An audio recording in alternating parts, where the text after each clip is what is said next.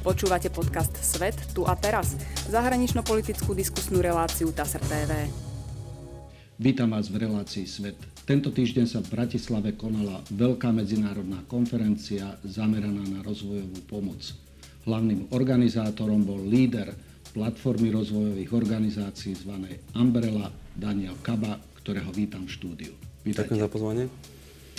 Konferenciu máte za sebou Umbrella Development Forum 2022. E, pritiahla mnoho veľmi zaujímavých osobností. Na časti som mal možnosť byť aj ja a bol by som veľmi rád, keby sme o výsledku tejto konferencie pohovorili, ale pre viacerých divákov určite bude zaujímavé vôbec, čo to Umbrella alebo platforma rozvojových organizácií je, kedy to vzniklo, aké má hlavné poslanie. Mm-hmm. Ďakujem za otázku. Um, Začal by som asi tým, tak uh, veľmi, veľmi stručne, že Umbrella vznikla v roku 2003, uh, e, čiže budúci rok bude oslávať 20. výročie spolu, spolu teda s výročím Slovenskej republiky a tak ďalej, ale k tomu možno prídeme. A založili ju slovenské mimovládne organizácie, zo pár z nich, myslím, že 6, 7, 8 organizácií stálo pri vzniku, pri zrode Umbrelly. A vtedy si povedali, že potrebujeme organizáciu, ktorá bude zastupovať naše záujmy, ktorá bude takým hlasom občianskej spoločnosti a partnerom pre, pre slovenskú oficiálnu pomoc, pre štátnu správu. Pretože vtedy sa vlastne stalo zároveň aj to, že v roku 2003 uh, Slovensko pristúpilo, stalo sa členom uh, DAC OECD, čiže výboru povedzme to, že najbohatších krajín sveta, môžeme kľudne povedať. A Slovensko patrí medzi 40 najbohatších krajín sveta jednoznačne v, v rôznych ukazovateľoch, či už sú ľudské práva, infraštruktúra, eh, GDP alebo HDP a, eh, a podobne. Eh, a s tým teda samozrejme ide ruka v ruke nejaké medzinárodné záväzky mm-hmm. a mhm. povinnosti. Takže Slovensko sa stalo vlastne z krajiny príjmajúcej pomoc oficiálne, sa stalo krajinou, ktorá pomoc dáva ďalej. Mm-hmm. A Eh, tým pádom vznikol celý systém, inštitúcie, vznikla postupom času agentúra, ktorú poznáme pod značkou Slovak Aid a samozrejme odbor na ministerstvo zahraničných vecí a podobne. A, a teda oficiálne, formálne, aj keď už predtým fungovali slovenské mimovládky, ktoré pôsobili v Afrike a v rôznych krajinách, aj vlastne hneď po, po revolúcii v 90. rokoch. Um, a to boli tie prvé krízy na Balkáne, v Abcházsku a mhm. podobne, kam išla humanitárna pomoc, ale potom aj Kenia a podobne, cez napríklad misie a kňazov, tak v roku 2003 oficiálne, oficiálne vznikla platforma, mm-hmm. ktorú môžeme že, nazývať v tej skratke, že Umbrella. No a v súčasnosti sa to rozbehlo tak, že v súčasnosti máme vlastne skoro 30 členských organizácií. Čiže tých 30 členských to sú všetko mimovládne organizácie, ktoré pôsobia v zahraničí. A kde to všade sú, asi, mhm. keď hovoríme v zahraničí? Áno, uh, sú to prevažne, alebo 90% sú mimovládne organizácie, a či už, či už uh, viac kresťanské alebo liberálne a podobne. Mm-hmm. Tá pestrosť je tam, je tam výrazná a to je výborné. Ale sú tam aj tri vysoké školy alebo univerzity, mm-hmm. tak to možno by som ešte zdôraznil. Mm-hmm. Je tam Trnavská univerzita, je tam, je tam Fakulta sociálnych a ekonomických vied Komenského, a potom Vysoká škola Sv. Alžbety a samozrejme teraz e, nemôžem menovať ostatných 27 Jasne. organizácií, to bude dlho, ale, ale len, len Čiže poukázať, že sú tam aj... tri vysoké školy. Tak, áno. Čiže je tam aj nejaký výskum, think tanky Jasne. a podobne. A, a k tej vašej otázke, uh, my keď sme si to počítali a občas si robíme z času na čas takú štatistiku, tak nám vyšlo pred pár mesiacmi, že naši členovia pôsobia zhruba v 40 krajinách sveta. Hmm. A, a možno, teda, možno to ilustrovať, že, že kde približne, kde asi, a, tak v prvom rade je to blízky región európskeho susedstva, to znamená Západný Balkán, konkrétne e, Srbsko, Kosovo, Čierna hora, Albánsko, trochu Macedónsko a podobne. Tam samozrejme sa riešia iné veci ako možno zase v Kenii, hej, čiže tam napríklad Slovensko viac odzáva svoje skúsenosti integračne do EÚ, do NATO, transformačné ľudské práva a, podobne. A a e, východné partnerstvo jednoznačne áno, k tomu Čiže asi dneska viacej. Krajiny. Presne mm. tak, sovietské krajiny, Ukrajina, ktorá teraz samozrejme e, hrá tú, tú, tú hlavnú rolu výrazným, výrazným spôsobom. Bielorusko, Moldavsko, e, Gruzinsko, nie všetky z tých postsovietských krajín, Arménsko a Azerbajdžan a tie ďalšie tie stany tzv., mm. tak tam sme výrazne, výrazne menej a v niektorých vôbec. No a potom, čo je možno zaujímavé spomenúť, je tá subsárska Afrika.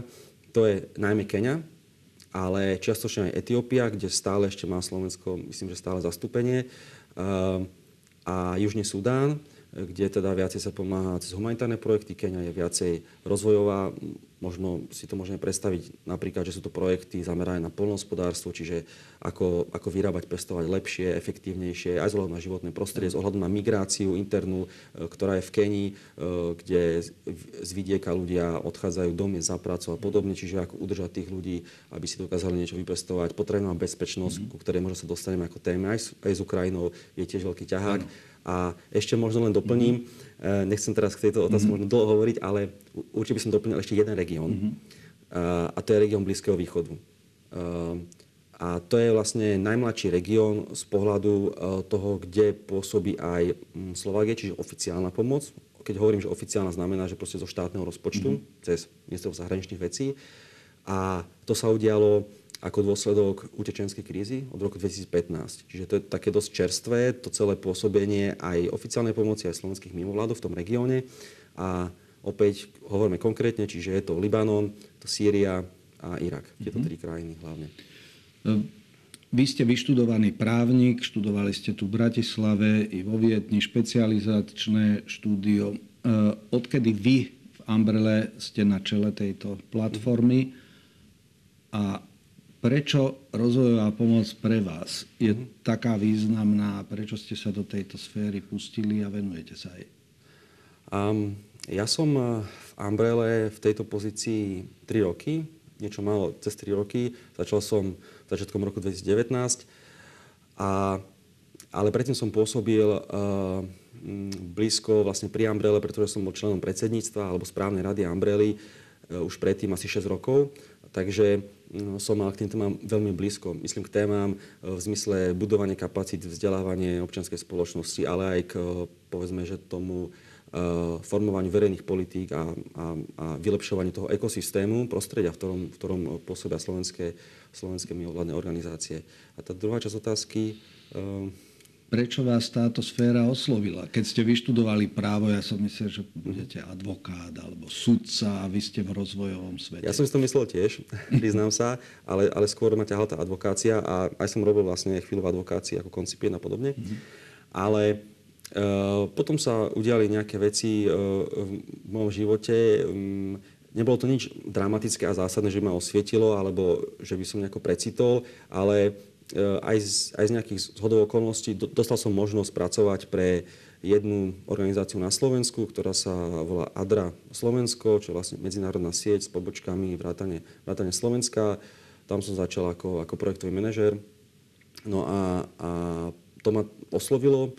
Uh, možno poviem Prečo ma tá práca oslovila? Pôsobiť znamená v zahraničí ste boli niekde, alebo na Slovensku ste? Ja som bol primárne na Slovensku, ale, ale tým, že vlastne sme mali projekty hlavne v zahraničí, tak som veľa cestoval a v podstate som chodil na vyslania niekoľkomesačné eh, a, a týždňové. A, eh, a, a eh, spočívalo to vlastne v tom, že bolo treba chodiť na projekty, monitorovať, vytvárať nové partnerstva, zakladať nové projekty a, a podobne. Takže... A to bolo kde väčšinou v Afrike? Alebo... To bolo, to bolo uh, v veľkej časti v Afrike. Keď o Afrike, tak to bola najmä Kenia. Uh-huh. Uh, tam naozaj som bol nespočetne krát. A síce to boli kratšie cesty, ale ja keď som si to potom uh, napočítaval doma a, radšej som niekedy to doma úplne nehovoril, tak tie, tie, tie čísla počet dní v roku, čo som strával v zahraničí, tak bolo vlastne 150, 140, čiže skoro polovica z roka. Ale Kenia to bola hlavne, Južný Sudán, uh, potom Blízky východ, Libanon, uh, Filipíny.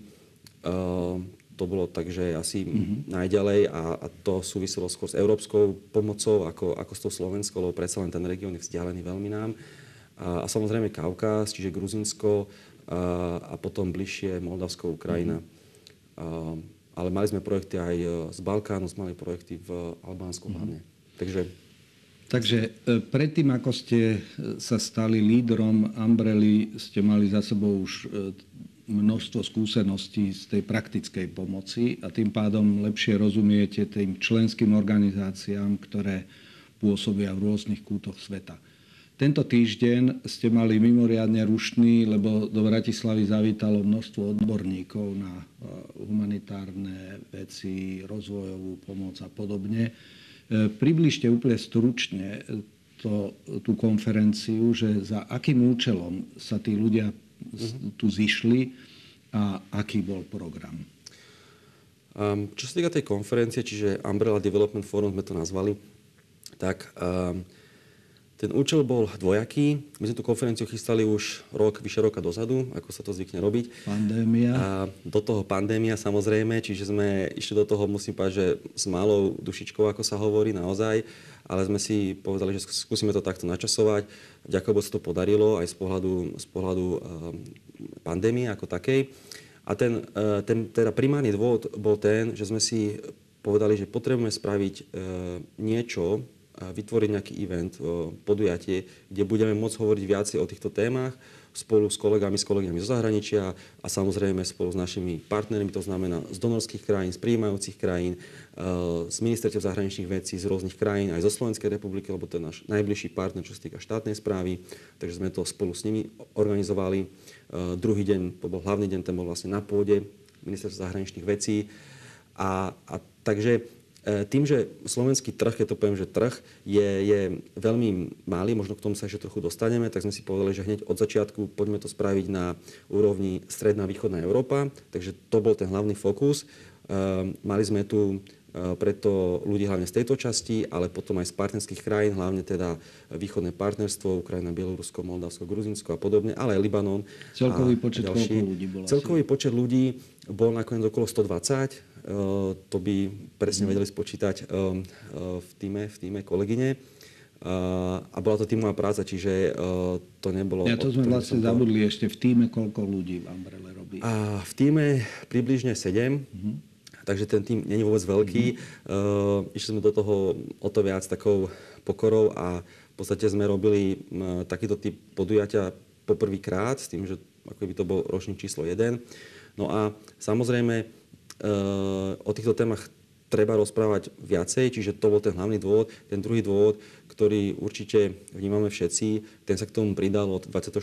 februára tohto roka, eh, čiže eh, kvôli invázii Ruska na Ukrajinu sme si povedali hneď, že musíme spraviť niečo aj my, musíme podporiť hlavne čo sa týka humanitárnej pomoci Ukrajinu a ľudí, ktorí naozaj trpia tým konfliktom enormne, či už utekli alebo ostávajú na území Ukrajiny.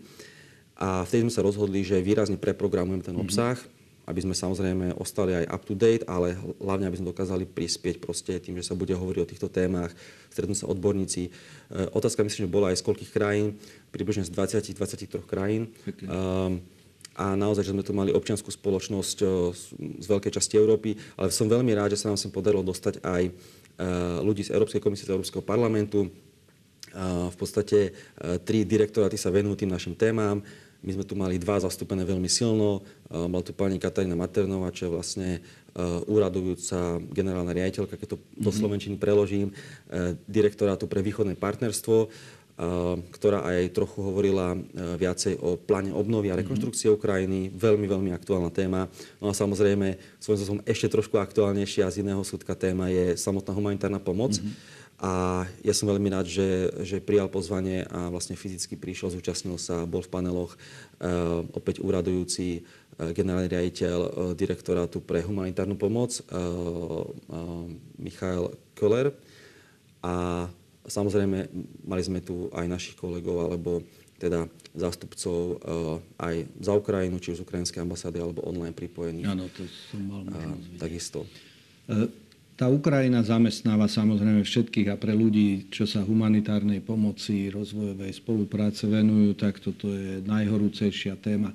Ak by ste mohli povedať z reakcií ľudí, ktorí sa tých, či už plenárnych alebo panelových diskusí, tých menších formátov zúčastnili, s čím odchádzali, o čo si myslia, že t- tento prvý ročník Umbrella Development Forum pre nich priniesol nové. Uh-huh. Tak v prvom rade, e, čo sa týka toho, že s čím odchádzali aj s akými pocitmi, možno to bolo v niečo malinko jednoduchšie, e, v tom zmysle, že e, všetci sa chceli konečne osobne stretnúť. Uh-huh keď to poviem tak na takej ľudskej rovine najprv a príjeme k tomu obsahu. Uh, musím povedať, že s niektorými sme sa vlastne dva roky a viac nevideli osobne, takže tá motivácia bola aj taká prísť a naozaj vidieť sa tvárov v tvár. A, a Samozrejme, e, tá konferencia mala viacero side eventov, možno o nich hovoriť nebudeme, ale spomeniem uh, tú hlavnú časť, to bol prvý deň a druhý deň, uh, dokopy 5 panelov a 3 workshopy. A viacero tém rezonovalo veľmi silno. Jedna z nich bola lokalizácia, alebo teda ako, ako spolupracovať, podporovať kapacity lokálnych organizácií mimovládnych, ale samozrejme aj úradov a podobne v kontexte hlavne, hlavne Ukrajiny a konfliktu na Ukrajine vo vzťahu k humanitárnym princípom, kde ešte tá hranica, kedy vlastne už áno, kedy už nie, kde vlastne ešte ako, ako humanitárni pracovníci, ktorí si potrebujú zachovať do istej miery dávku neutrality, mm-hmm. aby mohli pomáhať mimochodom aj na, aj na opačnej strane ľuďom, ktorí trpia aj na mm, územiach ovládaných um, um, ruskou armádou alebo separatistami v Luhanskej oblasti, v Dojenskej oblasti. Konec koncov uh, časť našich organizácií, ale nielen našich v Umbrele, ale aj z iných krajín, pôsobila už, už od roku 2014 na Donbase aj na tej druhej strane kontaktnej línie. Mm-hmm.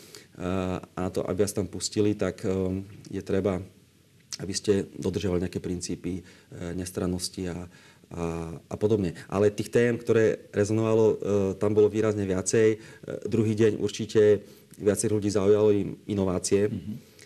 To bol tiež výborný panel. No a samozrejme predstavenie o humanitárnej pomoci toho, čo chystá Európska únia, Európska komisia vo vzťahu k Ukrajine.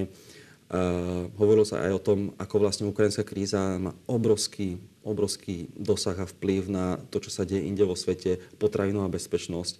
Uh, to, bola, to bola obrovská téma. A na workshopoch, uh, alebo ešte tak, keď ostanem pri, pri jednom paneli, viacerých, pretože sme z tohto regiónu, a ja som rád, že sme tam mali aj panel na východné partnerstvo, širšie nielen na Ukrajinu, s fokusom viacej na Gruzinsko, môžem povedať. A to bol panel, ktorý sa snažil prepojiť trošku viacej agendu ľudských práv, demokracie s rozvojou spoluprácou Mali sme tam kolegov z Českej republiky, Rakúska, z Gruzinska priamo a, a, a tak ďalej. To bolo výborné takisto.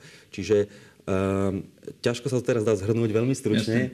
Uh, a tie workshopy, uh, možno len k ním jednou vetou, um, development finance, čiže financovanie rozvoje spolupráce, ako ďalej vlastne, hej, keď uh, Európska únia, ktorá je stále najväčším donorom, čeli tejto megakríze v podstate za svojimi humnami, ak to tak môžem povedať, alebo u seba doma, keď sa zoberieme aj utečenskú krízu a tak ďalej. E, Európska únia, ktorá je koliskou demokracie, Európska únia, ktorá je najbohatším regiónom sveta, aký to má obrovský dosah mm-hmm. na, na vlastne systémy, aj národné systémy v Slovensku, Nemecku, v Polsku, e, rozvoje spolupráce a samozrejme na systém rozvoja spolupráce v Bruseli, Európskej mm-hmm. komisie. E, no a potom už iba jednou, jednou vetou naozaj inovácie boli tiež súčasťou workshopu mm-hmm. a tam možno vypichnem jednu vec a, a to je tá, že my si niekedy myslíme, že prinesieme niečo úžasné tým ľuďom do toho terénu, e, že to bude ako nejaké zjavenie, a oni to hneď príjmu, poďakujú sa a začnú to využívať, hneď od prvého dňa. Samozrejme, to je, to je, to je také niekedy naše myslenie naivné. Um, a ten workshop bol o tom práve ako adaptovať. Čiže o a o tom, ako tie inovácie adaptovať na to, na to ich prostredie, na ich kapacity, mm-hmm. na tú ich kultúru. Uh, ako sa im prispôsobiť viacej a, a, a nie ako, ako oni by sa nám mali prispôsobovať. Mm-hmm. Lebo konec koncov tie komunity ľudí, či už to Ukrajina alebo iné krízy, oni sú tí, ktorí tam žijú aj pred tým konfliktom, aj počas, aj potom tam. Ja. My tam len prídeme, strávime s nimi nejakú chvíľu. Týždeň, mesiac, rok, dva, tri, potom odídeme. Takže som sa trošku rozhodpával, ale toto asi bolo... Ak by ste suma sumáru mohli povedať, hodnotíte tento ročník, keďže je to prvý pilotný po covidový, plánujete toto robiť ako výročnú konferenciu alebo bude to mať nejakú nepravidelnú periodicitu? Aký bol záver uh-huh. toho jednak vášho týmu, prípadne aj tých odborníkov, ktorí prišli, ale zároveň aj ministerstvo zahraničných vecí, kde to bolo, štátna tajomnička Ingrid Brodsková, E, určite ona so svojím tímom, lebo pod ňu spadá táto oblasť rozvoja pomoci. Čiže padli nejaké rozhodnutia, respektíve také, že všeobecné hodnotenie, pocitové a čo do budúcna? Ďakujem pekne. Um, ešte je to veľmi také čerstvé, vlastne dva dní po, po konferencii, ale myslím, že niečo povedať môžem.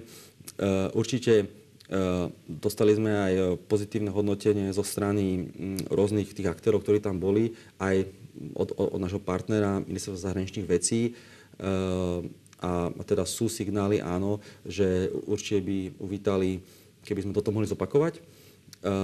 A v podstate veľa účastníkov, s ktorými som hovoril ja alebo moje kolegyne, kolegovia, tak v rámci spätnej väzby, väzby sa pýtali, že, že vlastne kedy kedy bude druhý ročník, mm-hmm. keď tak môžem povedať. Uh, ja samozrejme nechcem teraz dopredu hovoriť úplne, čo bude, lebo uh, pred dvomi rokmi sme si nemysleli, že príde COVID-19 pred februárom, že naozaj Rusko zautočí na Ukrajinu. Uh, ale jedno, čo viem povedať, že to mal obrovský zmysel spraviť túto konferenciu a, a áno, budeme určite uvažovať, plánovať, ako takéto niečo vieme zorganizovať opäť v akom formáte a ideálne, ideálne na ročnej báze alebo, mm-hmm. alebo rok. Budúci rok bude mať Slovenská republika 30 rokov, zároveň to bude 20 rokov od začiatku rozvoje pomoci. Spomínali ste na úvod, že Slovensko bolo kedysi krajinou, ktorá pomoc príjmala zo zahraničia, potom ako sme sa stali krajinou OECD, členom Európskej únie, Severoatlantickej aliancie sme sa zmenili z, príjmať, z krajiny, ktorá pomoc príjma, na krajinu, ktorá ju poskytuje iným. Na záver teda tá otázka bude formulovaná tak, že sme na Prahu 30. výročia. Kde vnímate silné a slabé stránky slovenskej rozvojovej pomoci v porovnaní aj s tým, čo na konferencii ste mali možnosť počúvať od iných účastníkov? a aké hlavné výzvy sú pred nami v tejto oblasti? Mm-hmm. Ah, to, je, to je skvelá otázka, ale je to asi na dlhšie a skúsim, skúsim to nejako zostručniť. Um, áno, čakajú nás výročia, čakajú nás pekné, veľmi dôležité výročia. A takisto vlastne budúci rok by sa mala začať formulovať akási vízia slovenskej rozvojovej pomoci oficiálnej na ďalších 5 rokov. Eh, alebo stratégia rozvoje spolupráce. Čiže toto sú dôležité veci. Ja si myslím, že eh, ako potrebujeme rozmýšľať, a to sa netýka len nás, občianského sektora, ale, ale aj štátnej správy a naopak, mali by sme byť, myslím si, že v tejto oblasti ambicioznejší.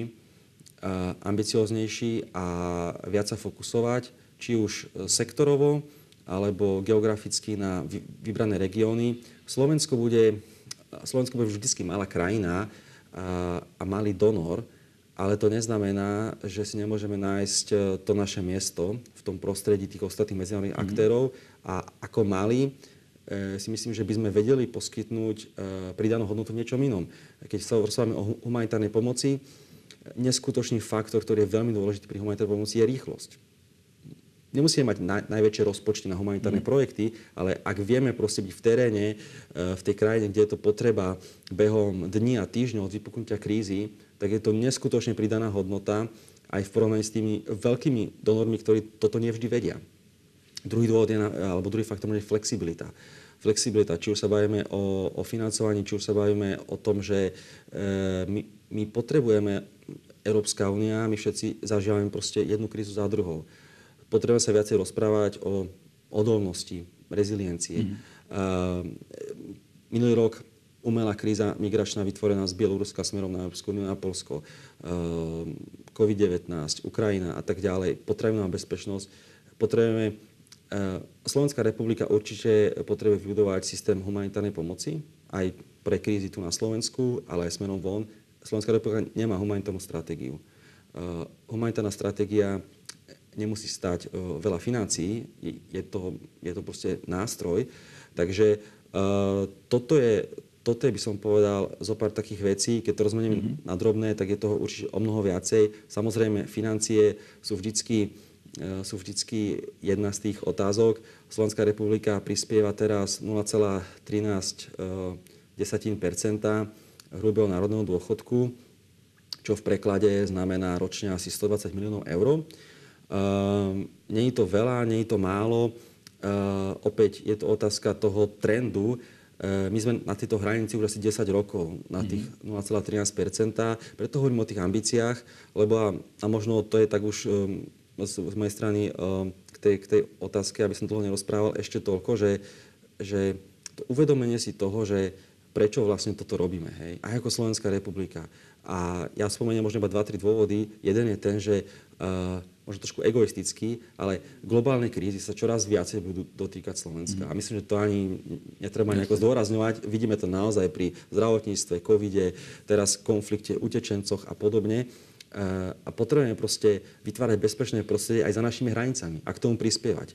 Uh, druhý dôvod je samozrejme ten, že máme nejaké záväzky medzinárodné, ku ktorým sme pristúpili a uh, je treba ich naplňať a samozrejme je tu aj ten dôvod ľudský, solidarity. My sme teraz zažili a zažívame, a, a to je možno pozitívne, čím, čím by som možno ja uh, ten vstup svoj uh, zakončil, zažívame neskutočnú vlnu solidarity. Mm. Možno najväčšiu. Ja som mal 7 rokov iba, keď uh, bola Nežná revolúcia, tak si to až nepamätám, ale teraz myslím, že zažívame jednu z najväčších, ak nie najväčšiu vlnu solidarity občianskej mm. spoločnosti naprieč. Dobrovoľníci, E, mimovládny sektor, ale aj podnikateľský sektor a tak ďalej. To je, to je neskutočné. Mm, naozaj, koľko ľudí na Slovensku si to uvedomuje a chce pomôcť. E, teraz najmä v kontexte samozrejme mm, utečencov prichádzajúcich z Ukrajiny. Takže za to chcem sa zároveň poďakovať, lebo, lebo naozaj to, je, to, sa, to sa nestalo pri žiadnej humanitárnej kríze doteraz. Tak to je veľmi pekný záver a zároveň si myslím, že je potešiteľné, že aj predstavitelia štátu si tento fakt, ktorý ste veľmi pekne zvýraznili na záver, uvedomujú, lebo v priebehu niekoľkých dní premiér e, prijal zástupcov dobrovoľníckých mimovládnych organizácií, poďakoval im za to, ako zvládali e, ten obrovský nápor, ktorý sa po prepuknutí vojny na východe Takisto prezidentka republiky prijala zástupcov, ktorí ju informovali dokonca už aj o prvých tých výskumných dátach, že koľko, že vyše 100 mimovládnych organizácií bolo zapojených a robilo s dobrovoľníkmi. Takže myslím, že túto vlnu záujmu a takej tej solidarity, ktorá v spoločnosti je určite aj Umbrella bude naďalej kultivovať. Ja vám e, ďakujem jednak, že ste prijali pozvanie e, čerstvo potom, ako ste si vydýchli po zorganizovaní veľkej medzinárodnej konferencie. No a prajem vám a celému vášmu týmu v Umbrele v týchto nadchádzajúcich zložitých časoch e, pevné nervy a veľa úspechov. Ďakujem za pozvanie a ja chcem tiež poďakovať aj vám e, za veľmi príjemný rozhovor a poďakovať svojmu týmu za naozaj skvelé zorganizovanie mm. Umbrella Development Forum. Ďakujem. Ďakujem. Dovidenia.